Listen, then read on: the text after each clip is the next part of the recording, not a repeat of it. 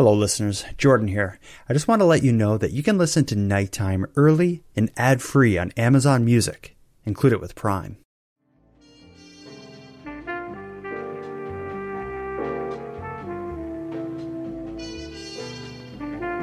You are tuned to the Nighttime Podcast, focused on the fringe of Canada.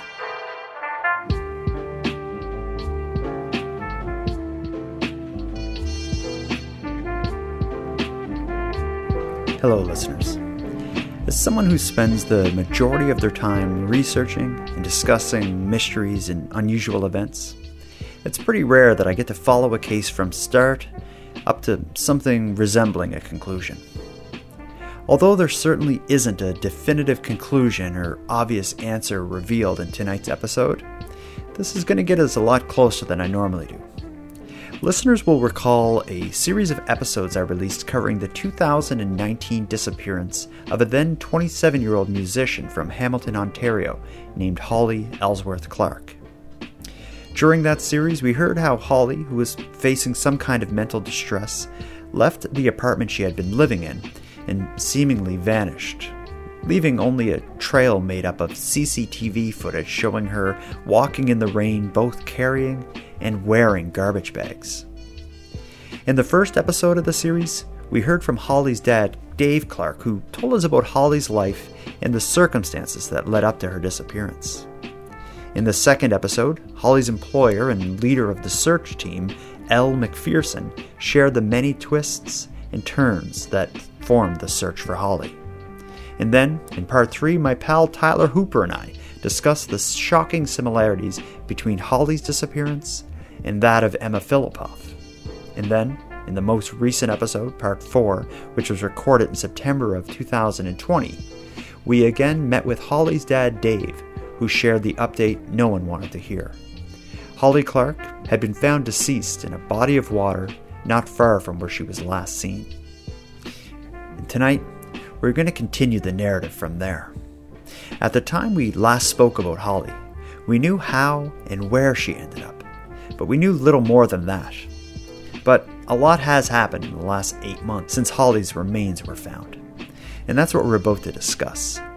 Tonight, in this episode of Nighttime, we're again going to be joined by Elle McPherson, the woman who led the Holly Clark search team. And she's going to tell us all about what they've been able to learn about the circumstances that surround the death of Holly Clark.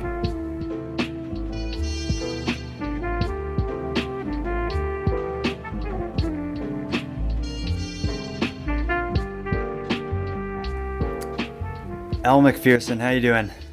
Hey, I'm good. How are you? I'm doing good. It's been, I think, uh, almost a year since we last talked. Although it's it's been a, a bizarre year. This easily the strangest year of my life. We we last talked in September of 2020. Yes. Correct. Yeah. Um, and a lot's happened since then. Just to just start though, I have to ask: Are, are you doing all right in the pandemic? You're surviving this?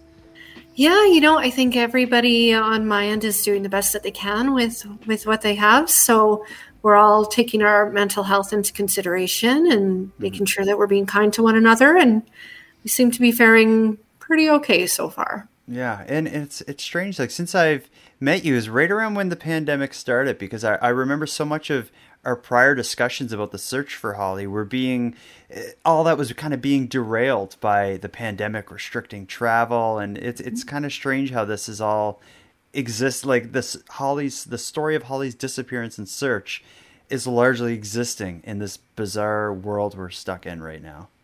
Yeah, it was uh I mean it's tough to have a missing person never mind to do it through a pandemic. And mm and request assistance from the public in a situation that's so unknown to everybody. It's it was uh, quite quite the the uh, quite the year trying the to get all of these people involved. So yeah, yeah but it's um you've been successful with that because Holly's the community that surrounds the search for Holly and celebrating her life. Like even now, she's it's been again almost I guess nine ten months since she's been found.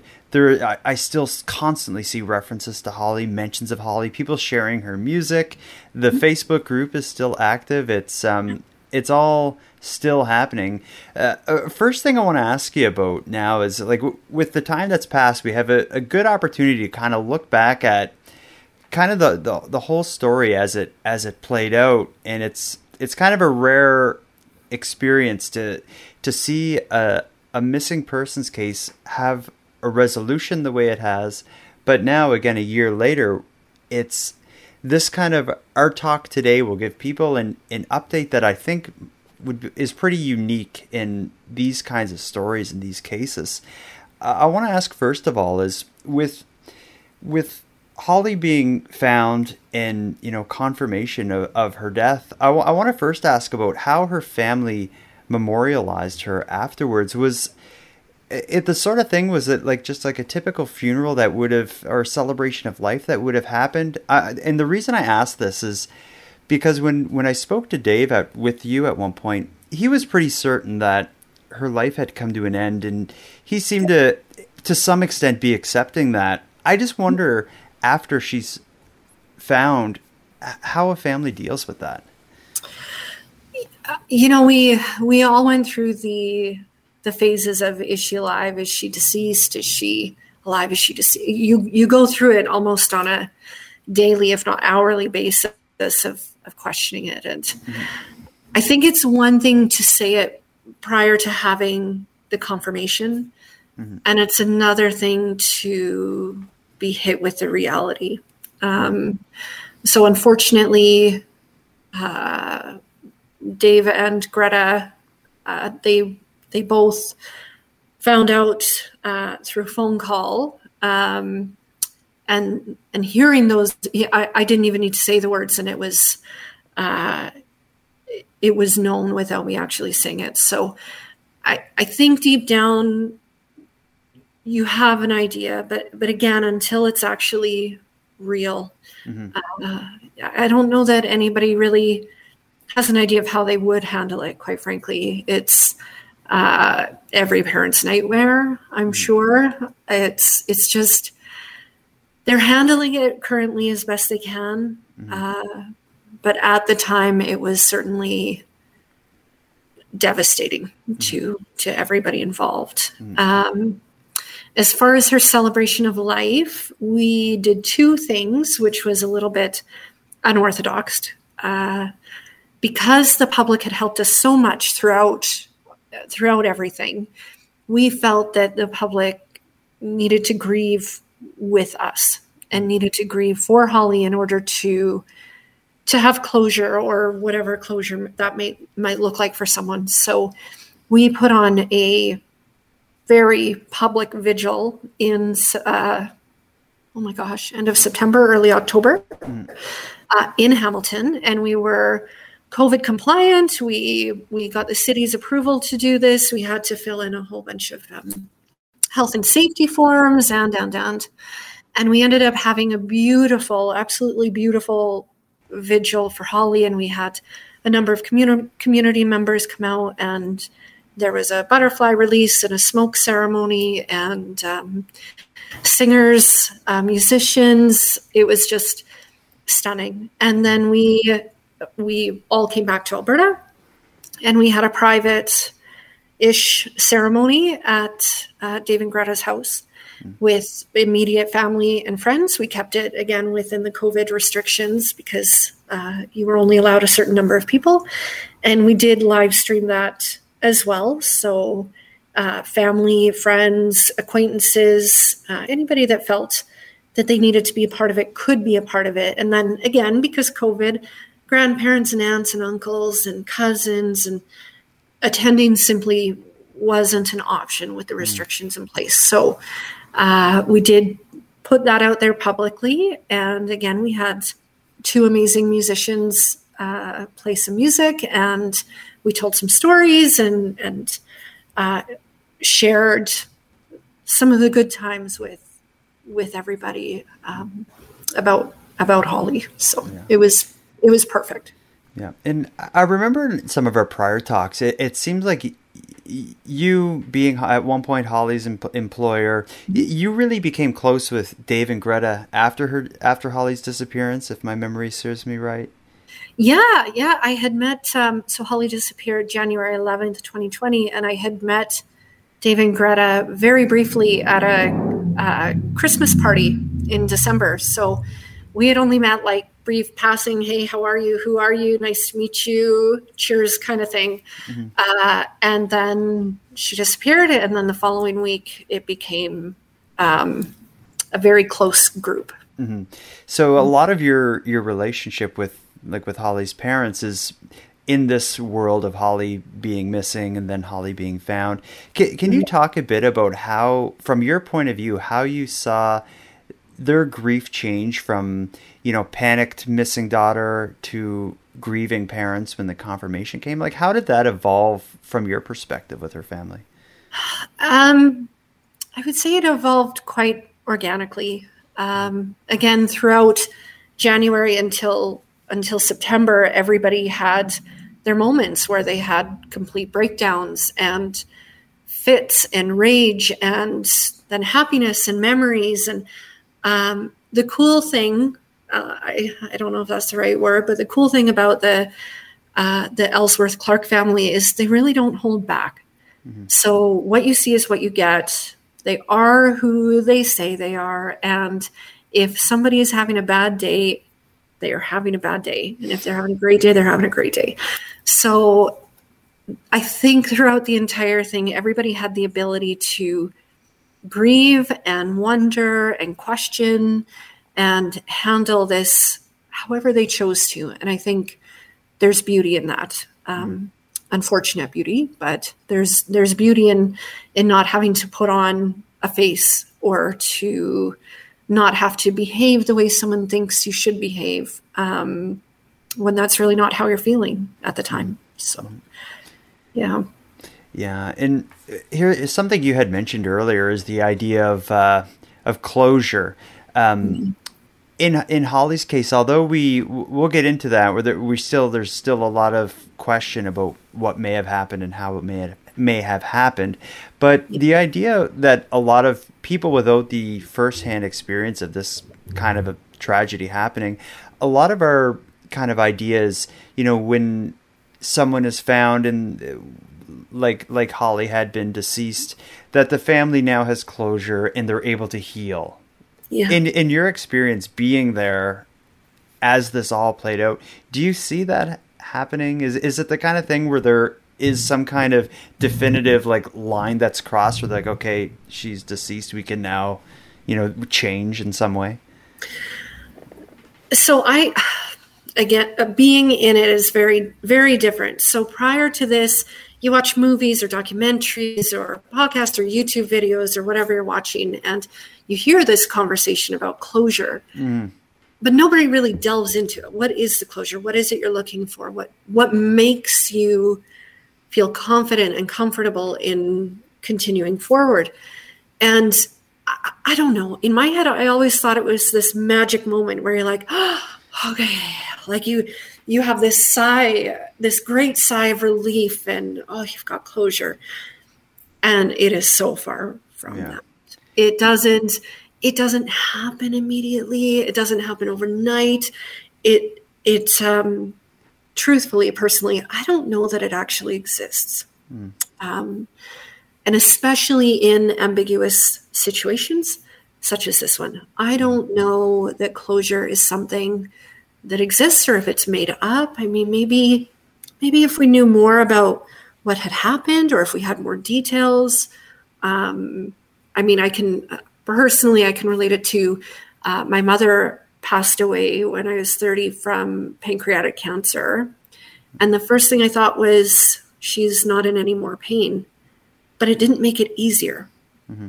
There was no closure. It, again, it wasn't a magic wand where my mother, um, where things changed. It, it did come over time. Uh, I mean, the cliche phrase is "time heals everything." It, it just, I don't know that you you actually get it. Mm-hmm. I really, I really don't. There is a bit of a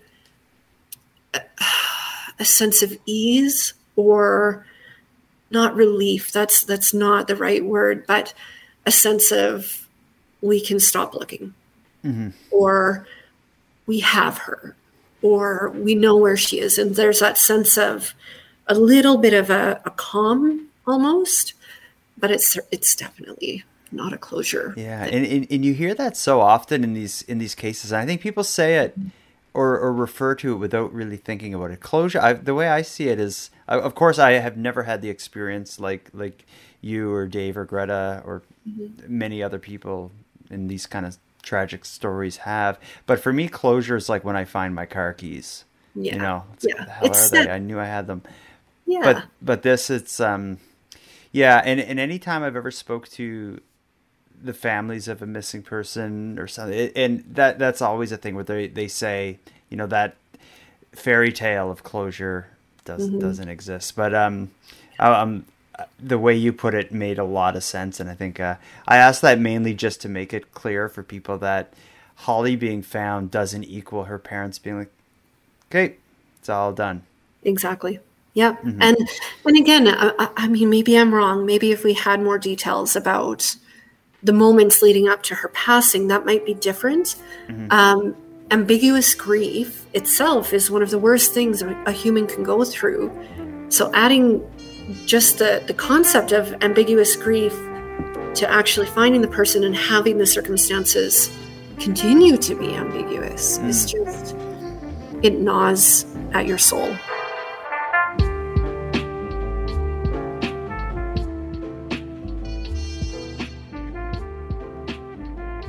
Holly being found didn't answer all of the questions. I've just been following the news. I know there's been, I, I believe, two autopsies at this point, yeah. and which is unusual to have two. So can, can you tell? One would be normal, right? Like uh, I'm thinking that like one isn't something you would have to fight for. It's just done to figure out how someone passed away. Mm-hmm. Why did Holly have two?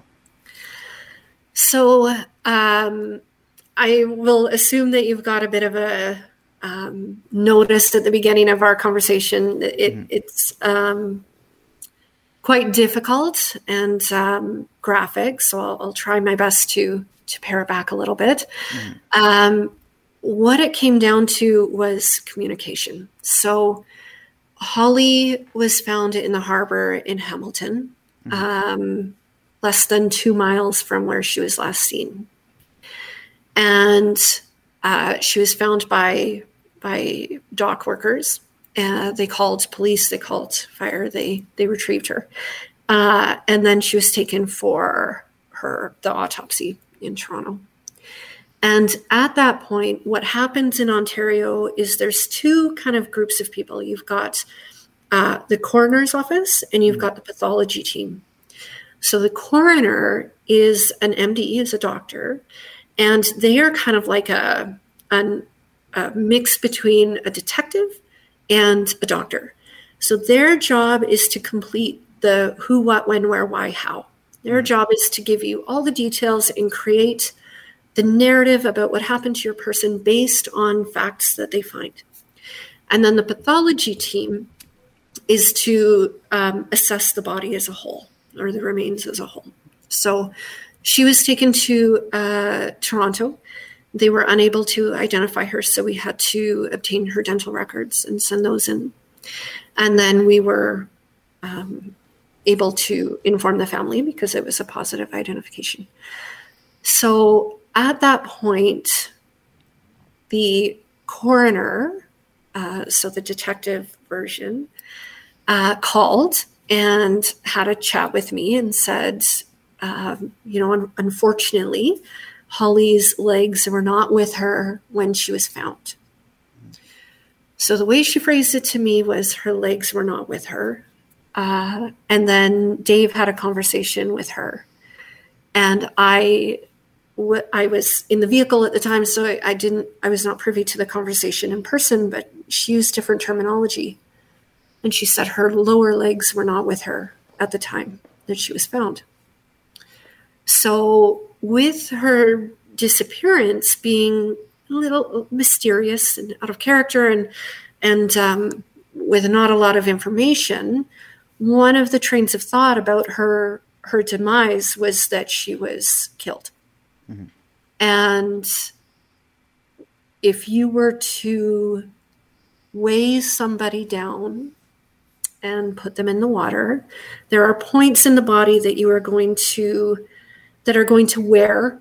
Um, gosh, I feel like I'm giving you far too much uh, graphic details. So stop me if it's too much. No, I I'm I'm following you. I understand. Okay.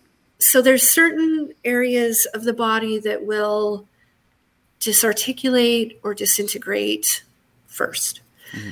So if an if an individual is weighed down, your knees or your ankles are going to um, potentially uh, leave 1st mm-hmm.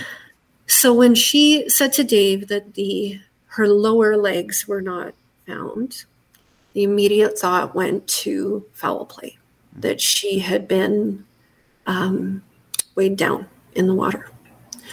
So this makes sense now, hearing it. Uh, at the time, uh, again, I was not privy to that phone call until about a week later. Uh, Dave and I were chatting, and I said to him, I'm like, listen, man, why do you keep going on about the lower legs? I don't understand this. Like, what is up with you? Why are you so so hell bent on this? And he goes, Well, she said lower legs. I'm like, no, she didn't. She told me the legs. So we got into this linguistic um, catch where, for me, when somebody says legs, I'm not thinking weigh down because I'm I'm I'm thinking it's a different area that was um, uh, separated. Mm-hmm. Whereas for him, it was that weigh down idea. So this made sense to us. So I I managed to find the email for the chief pathologist for Ontario because this is who I am as a human. And I sent him an email at like 11 o'clock at night, Calgary time, so 1 a.m. their time. And I'm like, Hi, how are you? This is who I am. This is what I need. Can you help me, please?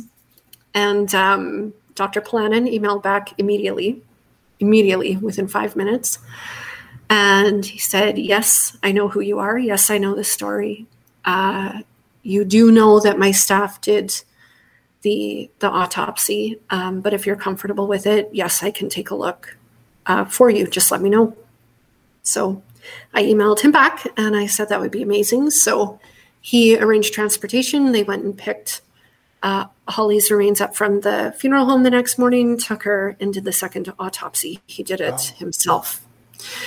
So for the family and the search party, it was a matter of linguistics that, that triggered this because those are two very different findings. Yeah. Thinking about it uh, from a, a, logical standpoint. So, Dr. Pollanen very graciously, uh, I, I owe him huge because this is not something that's done ever mm-hmm. uh, in Ontario. He completed it, and then we had to wait for the toxicology reports and uh, the initial autopsy and everything to be completed before we could review it all. So that was all done uh, about a month and a bit ago, mm-hmm. and we had an opportunity to review it and and see what happens. But generally, you don't do two. It's just not something that happens. The province doesn't have those types of resources. But yeah, I, I would have thought there would have been a way for him even just to like get the report and get clarification. But maybe since it was coming from the family and Holly's name is out there, maybe he's like, I'm gonna handle it. Uh, I, I, guess we'd be guessing why he decided to do it, but either way, it's a good thing. I'm I am I, am forever in his debt. Him and his staff, uh, Liz at uh, at his office, like they are just remarkable humans. To if you have to be dealing with this, they are just mm-hmm. absolutely remarkable. And I say this, and I do truly hope that some of them are do listen to uh, your podcasts and your videos because I think that um, coroners and pathologists they really they deal with the worst times for family. And I don't think that they get as much credit as they deserve. So, uh, thank you. If you are a coroner or pathologist, if you're in any version of that realm, please know that you might not hear it a lot, but we, families, friends, proxies, search parties, we all think you're amazing. Mm-hmm. So, um, so the second autopsy's done. Do you, do we have? I'm, I'm not trying to get to pry on what was found, mm-hmm. but is there any answers in the in the results? No. No, it unfortunately so because this was such an extreme situation and the uh, Dr. Pollanen agreed to do the second result, uh, second autopsy, we asked them to keep it separate. So Dr. Pollanen did not actually see the results of the first one, and the first pathologist did not see the results of Dr. Pollanen's. Interesting. Um, and we asked for it to be kept that way just to be safe. Again, because of this um, discrepancy in in verbiage, we wanted to make sure that everything was clear and concise, and there was no bias. Uh, and fortunately, both results came back nearly identical. Um, both pathologists had the same findings. Uh, coroner had similar findings. It was there wasn't really anything that made us go like, wait a minute, hold up. There's mm-hmm. there's a problem here. So um, the big things that we found, uh, we do not know when she passed. We do not know how she passed. We do not know why she passed. So we have none of the big ones are answered. Um, unfortunately, the state that she was in did not um, help in any way for us to find out any of those details. So uh, they also ran toxicology reports a number of times to be sure. She had no illegal medication, no illegal drugs, no prescription drugs, no marijuana, no mushrooms, no nothing. Wow. She had absolutely nothing in her system. There was um, a little bit of conversation online about was she using drugs, was she drinking, things like this, and uh, Mm-hmm. The toxicology uh, confirmed that she had absolutely nothing in her system. Yeah, because I, I, remember the whole discussion about the shady hotel where mm-hmm. drug dealing was happening, and I have seen a lot of people online speculating that you know she was involved in this. So, yeah. so it, I guess it doesn't answer all the questions, but it may give some clarification. Um, but now we're like that certainly there was no signs of like foul play because that would have been a big discussion. All they they can't tell us exactly when, how. We just know it happened, and there wasn't you know drugs involved. That still leaves a lot of questions though. Like, it, is there any theories as to how she ended up in in the water? Like, I'm assuming, and I'm not gonna get you to talk mm. on on the it, the minutia of it, but I'm assuming there's no signs that she was weighed down. There was no foul play. How would she end up in the water? Do we have any idea? So we can't fully rule out foul play or accidental death. Mm-hmm. Um, police and coroner both agree that suicide uh, does not fit with what was found, but there's no way to rule out an accident or foul play mm-hmm. uh, based on on uh, the state she was in when she was found. So Holly Holly was a beginner practitioner of a breathing technique called Wim Hof. And she had just started. She um, so Holly is Holly was very much a let's go for a swim, let's go for a bike ride, let's go for a run, let's get out and like clear our brain and and um, just get a bit of clarity if she was like struggling with work or home or friends or family. Um, like it was not uncommon to have her go for like an eight hour bike ride and just listen to some music and cruise. So she had picked up uh, this concept of Wim Hof breathing, um, like meditation, I guess, uh, recently, and she had started practicing it. So, one of the theories that Dave mentioned in his statement um, to the public is that it could potentially have been that she was trying to calm herself down. So, she left her home at 4:18 p.m. on the 11th, not dressed for the weather, takes off, puts a, a garbage bag on her body. It was pouring rain. carries down the road. We end up seeing her with um, a garbage bag over her back. Uh, we see her a few times. She does like a figure eight and then drops the bag. And then the last moment that we see her, um, she's only got the bag on her body. And the direction that she's heading was very close to where she was found. Mm-hmm. So, one of the theories is that she had made her way to the bayfront and decided to do this ice water dunk um, and practice the, her her breathing to kind of calm her head and, and calm her down. Um, it would fit that uh, as as again there's been a few people online that are like oh who would do that in january in ontario? It is so cold. And they're not wrong. It's it's absolutely freezing.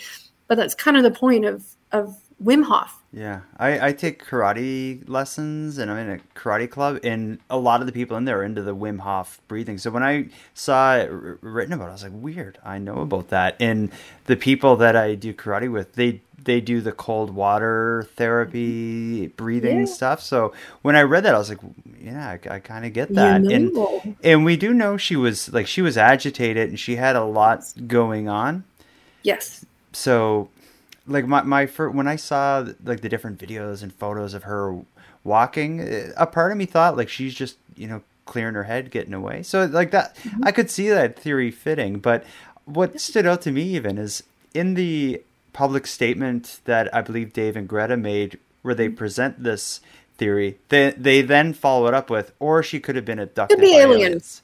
yep which is a pretty straight message to you don't see a statement like that in many Yeah. family statements after the after like Yes. a tragic death but i guess like you said earlier that's uh, i suppose maybe that's the way they are Yeah, you know, the reality with it is that we don't know. Like, we can assume that she was doing this Wim Hof breathing and she blacked out because of the cold and and and drowned.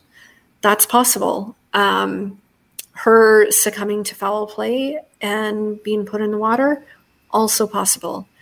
Um, an accident, slipping on the the deck of the um, the bayfront, possible, absolutely. Um, so Dave's comment about it could have been aliens is legitimately that we just we don't know. We have as much proof of this as we have of this. So yeah, there the the interviews um, that we've done we did all from like through January through September. Um, we make we made a very conscious effort to keep things as light as we can because this is just heavy.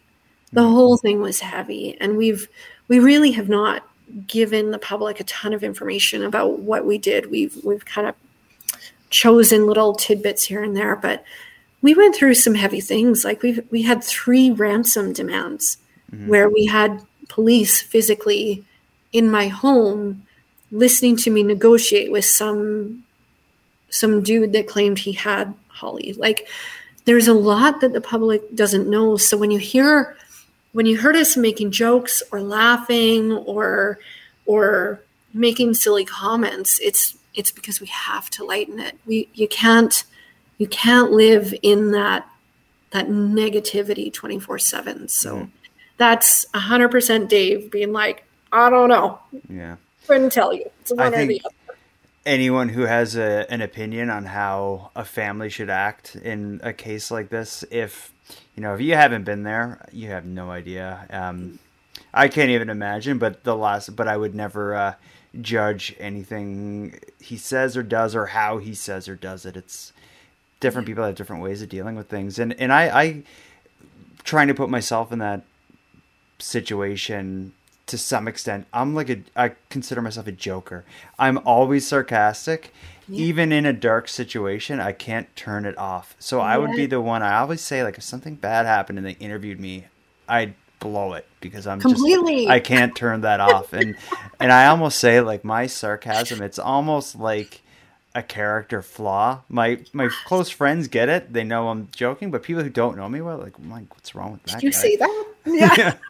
um, but I, I get when I read his that or she was abducted by aliens. I, I thought like, ooh, like that's that's not gonna land well with some people, but I get what where he's coming from. Yeah, yeah. Um, it's like we would joke again, like this was twenty four seven for mm-hmm. for nine months, and we would joke that we were in a Netflix series mm-hmm. that uh, this is season two, episode three. What's going to happen? Where are we at? Who's doing this? Who's doing what? And I, Dave and I were in a neighboring town one day, and he was pulling.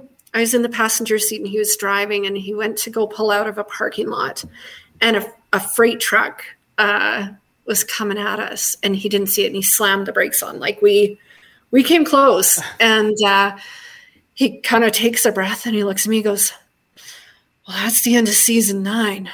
do we live or do we die? And if we die, who's going to find Holly? Is it going to be the reporter from CHCH or the reporter from CBC? Like, we need to really think about season 10.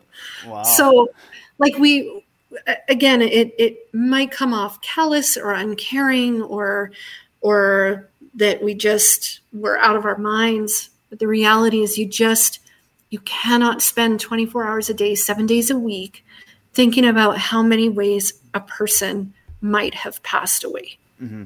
I, I, get that. One thing I want to talk about is um, Holly's found the autopsy results give some information. When mm-hmm. we spoke before, specifically when I spoke to Dave, I, I, wouldn't say suspicions, but there was definitely some kind of bad relationships formed between mm-hmm. Holly's old roommates at the time and the people searching for Holly has that gotten in the way of anything since or i guess or are they now is that kind of out of the picture now that we know where she is we so i i will preface this by saying i have absolutely nothing to back this comment up. This is just my brain and the way it works. But uh, i do believe that something happened in that house moments before she walked out the door.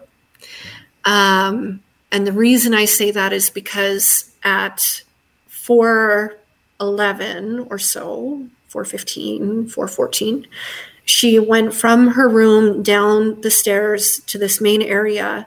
She had a music stand with her and she was trying to break down the door to the basement. And it was minutes after that that she took off. Her roommates were home. At least two of them were home at the time because they called 911 uh, three minutes after she walked out the door. So they didn't call while she was there, mm-hmm. they called after she had left. And personally, I believe that there was a confrontation. I believe somebody, like if I, I, I put myself in their shoes, if I'm home having lunch or dinner and somebody's beating down a door, I'm going to come down the stairs and be like, yo, what are you doing? Mm-hmm. Calm yourself down. Go for a walk. You are being horrible. Like, what are you doing? You're you're acting ridiculous. I would do that. That type of comment would be enough. Like Holly did not do confrontation. It's just not her thing. That would be enough for Holly to be like, you know, screw you. I am going for a walk. Mm-hmm. She would have easily put the music stand down and taken off to calm herself down because again that's what she does we've not been able to confirm that but i would guarantee that there was some sort of conversation that led to her walking out and i feel like there might be a bit of guilt there which is what caused a bit of the tension um, or animosity that that seemed to build um, because none of that was provided to to us so as a, as an outsider that's surprising that you don't that that that there's uncertainty about that. Presumably, investigators or police would have been involved and maybe got more than family. I don't know. They um, the landlord told the roommates to not talk to the police. So. Okay. Well, I'll let people listening and watching decide what they think of that. But that like that strikes me as very yeah. odd and unusual. Um, but we're not going to figure that out tonight. Uh, no. It's a, it's one of the many mysteries that that remain in Holly's story. What I do want to ask about, aside from from discussing that, is despite Holly being found, I mentioned this earlier. There's she still is brought up a lot. Her story is still well known, discussed. The um, Holly Clark Search Facebook group is still active. Yeah. The focus now isn't on finding her. What what is the focus of Dave and you? Like what what is it that you're working towards now?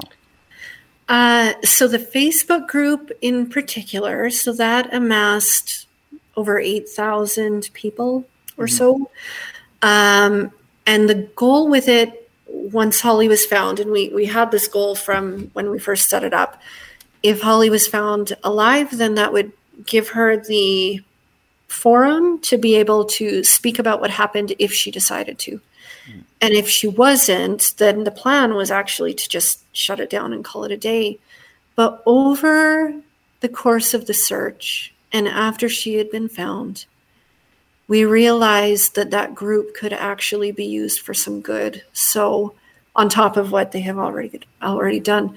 So our plan in the next month or two is to actually turn it into a missing persons uh, group for Hamilton. Oh. Um, we had one individual in, I think it was December, uh, approached us and said, "Can you help me? My mom is missing." Mm. Can you please put this information out there? So we did, and within five hours, she was found. Wow.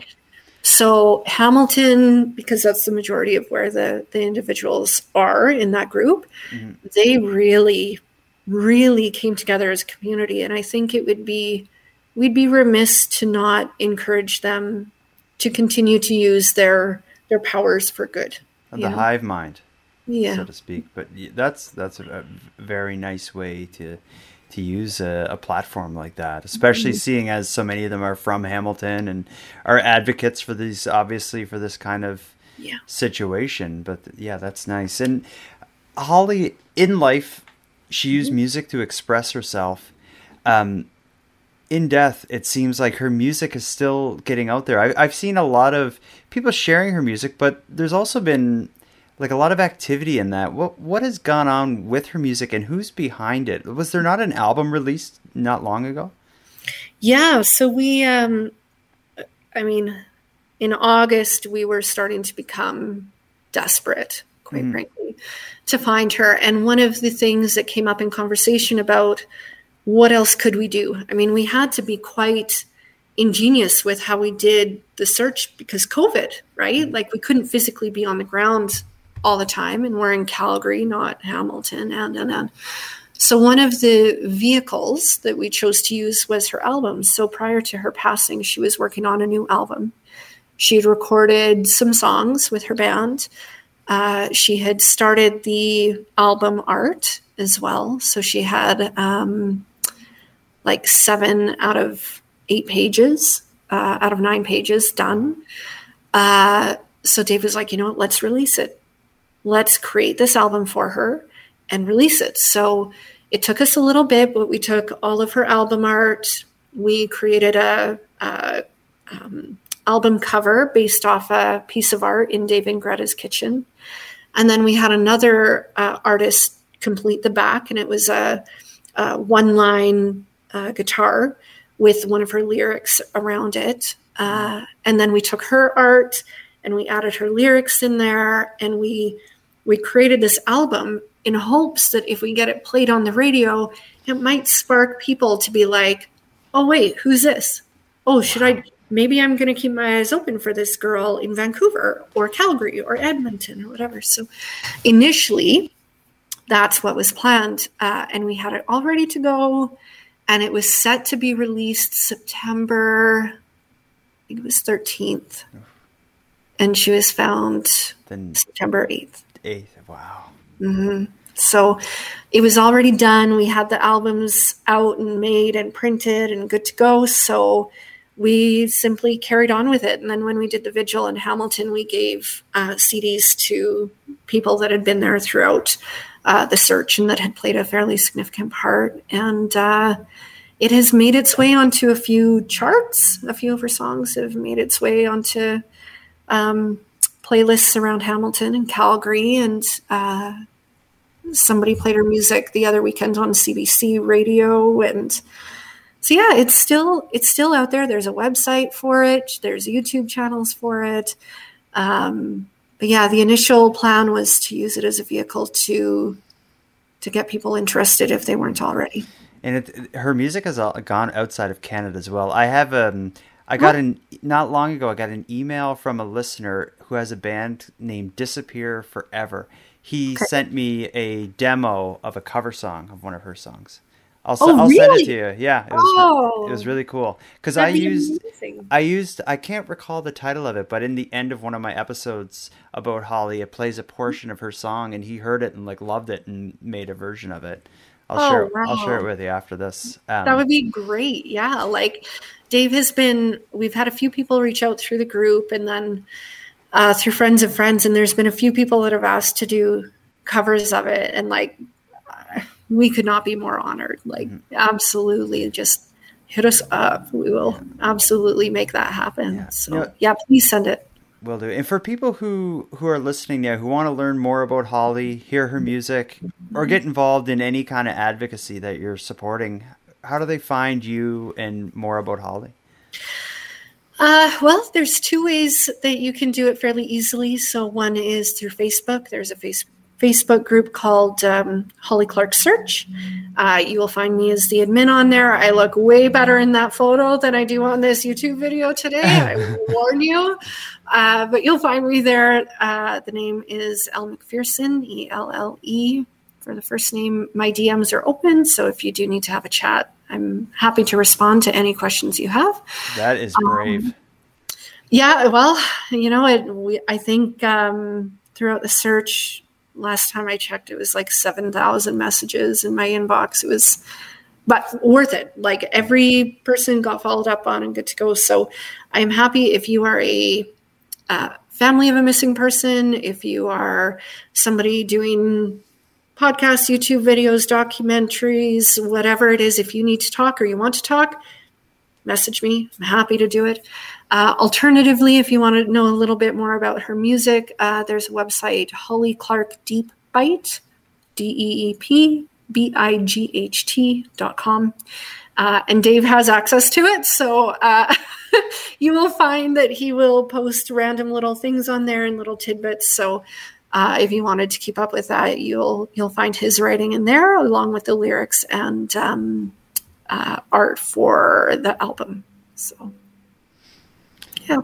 That's fantastic. Well, well, we'll wrap it up with that. So, thank you so much, Elle, for again talking about a difficult topic, but giving, but in doing so, giving people a view of a story that they certainly would not normally get, and it's, it, it's it's hard and it and it's tragic, but it's it's the story I, I believe of a unique person who under whatever mysterious reasons or whatever happened ended up meeting her end. But we get to see a family live through that and get a view of that. People like you employers friends who rally behind them in this in the end result is this new kind of community that's formed. And you're already talking about using the platform to help other people in in the Hamilton area it, it's it's a really odd or a really unique experience to get to see the whole thing play out and come kind of full circle like this. Um, yeah. But anyway, for that, I, I thank you for for sharing this with us. No, thank you, thank you for having me on again. I really appreciate it. I know, uh, I know this must be again tough on you as a a host. You're again, you're dealing with uh, people in some of the worst times of their lives. So make sure you look after yourself as well. And thank you for doing all that you're doing for for those of of the deceased and the missing that are, are out there.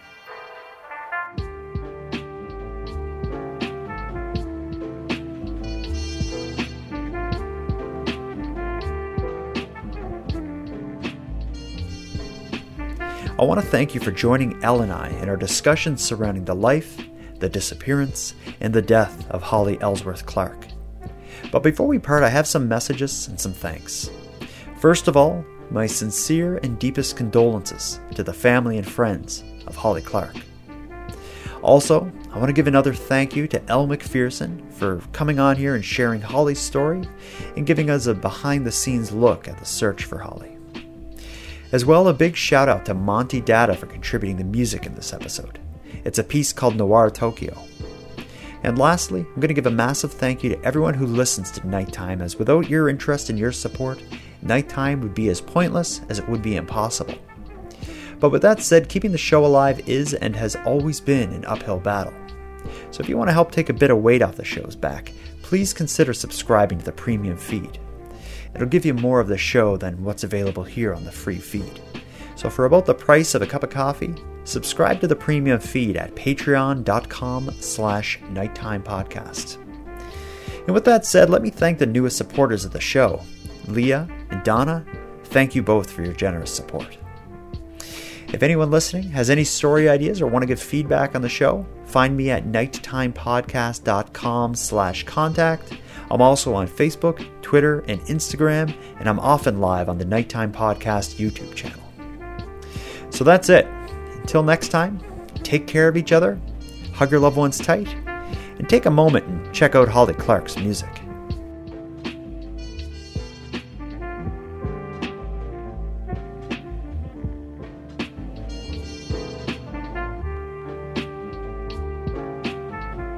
The Nighttime Podcast is written, hosted, and produced by Jordan Bonaparte. Copyright Jordan Bonaparte.